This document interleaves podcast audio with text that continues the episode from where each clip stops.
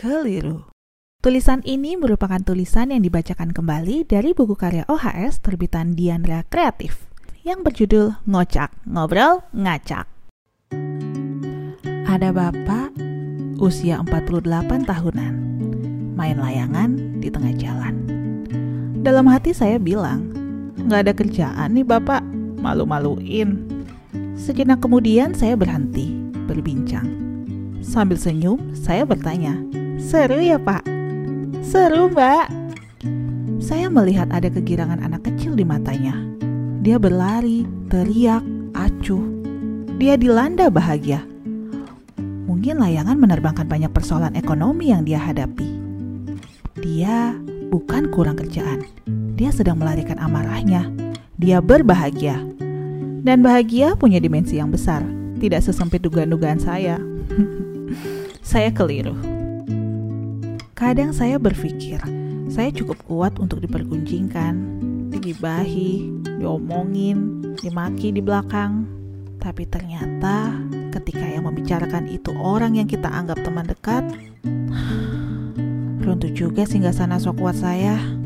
Jadi ingat tulisan Marcella FP dalam beda NKCTHI-nya. Dirasa yang paling menyedihkan dalam proses pencarian adalah tersesat. Bukan, ada yang lebih berpisah dengan ia yang kita kira searah. Saya keliru, tapi di kekeliruan itu saya putar balik. Saya mulai menghemat perbendaraan gibah saya dan mendiskon waktu bergunjingan. Karena dipergunjingkan ternyata semenyakitkan itu. Cuma diskon loh, jual isu masih jalan.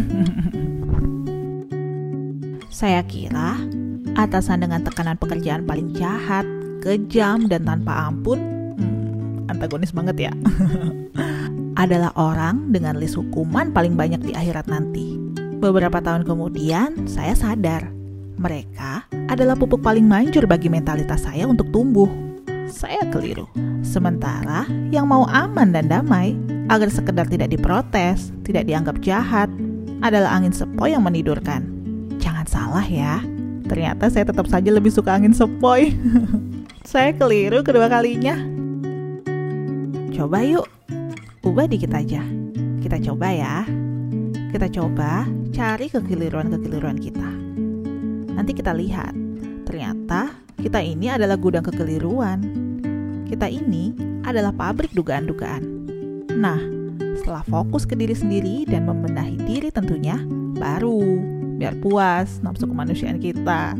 Kita cari kekeliruan orang lain untuk kita bahas. Bahaslah dikit-dikit deket aja ya, agar kita nggak suruh malaikat.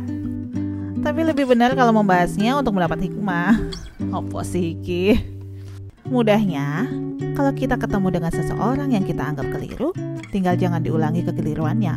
Itu namanya keliru. Nah, tulisan ini jangan dianggap serius, ntar malah keliru. Karena jangan-jangan tulisan ini pun adalah sebuah kekeliruan. Biar nggak ketinggalan konten dari obrolan tanpa titik, klik follow dan aktifin loncengnya. Jangan lupa juga untuk follow Instagram obrolan tanpa titik underscore.